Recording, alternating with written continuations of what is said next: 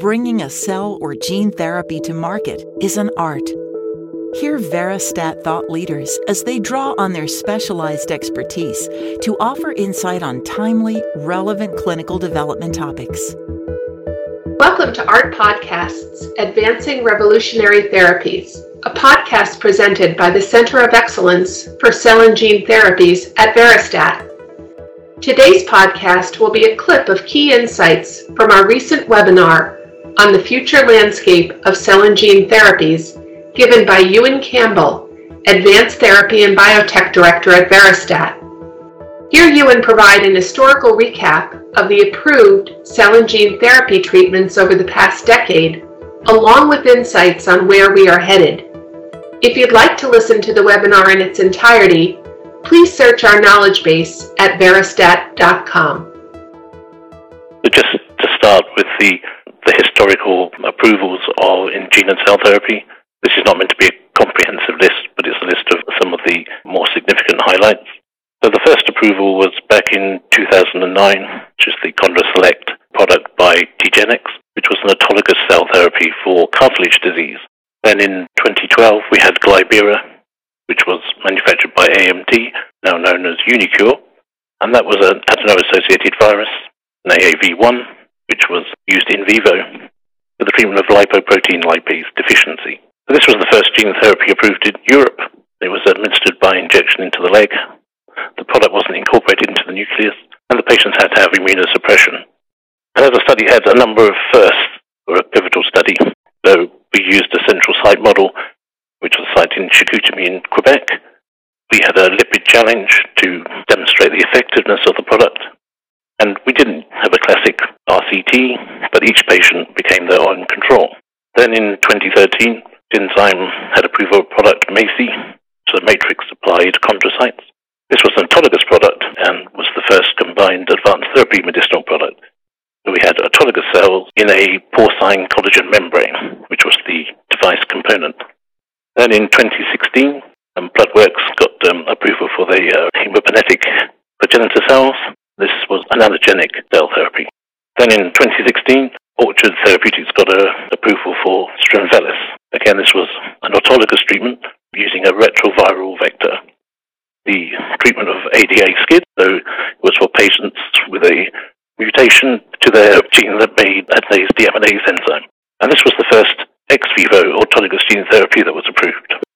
Then in 2017, Novartis got approval for Kymriah, which was the first CAR T product. And that was the first oncology product which treated acute lymphoblastic leukemia and was the first gene therapy to be approved by the FDA. Then in 2018, um, Takeda um, got EU approval for their allogeneic stem cell therapy for Crohn's disease. And this product got a, regenerative medicine advanced therapy designation from the FDA and was in, actually approved in Japan last month. Then moving on to 2018, Spark Therapeutics product Luxturna, which was an AAV2 in vivo product, um, got approval. And this was the first in vivo gene therapy approved by the FDA. Interesting, it wasn't a cure for eyesight, but it did significantly improve the eyesight of the patient. And in 2019, we saw the first, the second approval from Novartis uh, of Zolgensma, and this was an AAV9 in vivo one-time intravenous infusion used to treat spinal muscular atrophy. Then in 2019, Bluebird got their first approval for a gene therapy, Zynteglo, and again, this was an autologous treatment using lentiviral vector uh, and treated patients with transfusion-dependent beta thalassemia. This product previously got a breakthrough designation by the FDA. In 2020, we saw the second Orchard Therapeutics product with. That was, again, an autologous product using a lentiviral vector for treating patients with metachromatic leukodystrophy. Then, more recently, in 2021, we saw the second approval for Bluebird Bio of their product Dicerna, again, autologous treatment using a lentiviral vector, and this treated cerebral adrenoleukodystrophy and had previously had orphan drug designation. So just moving on now to the, the next slide, which is really looking at you know, where we are going in the area of gene and cell therapy. I think one of the things that we do know is a, there is a vast potential for this sort of product. Um, depending on who you believe, Twenty-five thousand human genes, but still there's 6,000 of those genes we don't actually know what they do. Some of the new technology coming through into the clinic is obviously gene editing technology, such as that being developed by CRISPR Therapeutics and Intellia, which is a CRISPR Cas9 technology, which you can use both ex vivo and in vivo. Other important um, developments are universal donor technologies for cells, so we've got induced pluripotent stem cells, hemopoietic away from the autologous products to the allogenic products because with autologous products, you can only get scale out, you can't get scale up. So if you imagine with autologous products, really have one large factory with very many smaller patient-specific units, which are often BSCs, and that makes the product very expensive. Also, you have increased regulatory burden. Quite often, there's also a tissue authority as well as a drug authority involved in the process.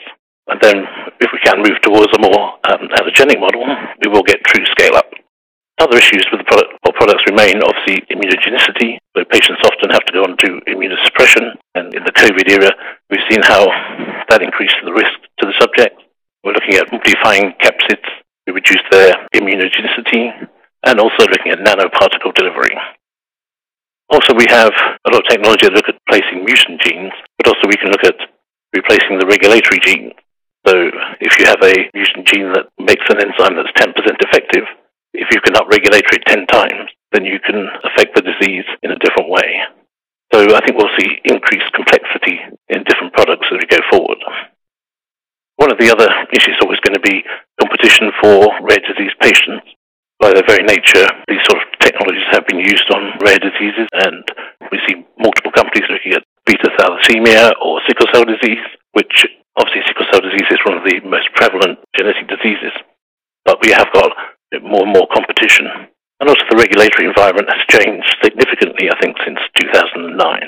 And that will continue to change as products come online. And as we've seen, technology has really moved at lightning speed over the last 20 years or so.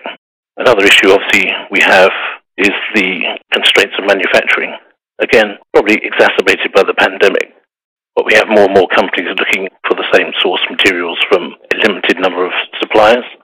And we're going to, as the products go into market, have more and more competition between clinical trials and in market supply.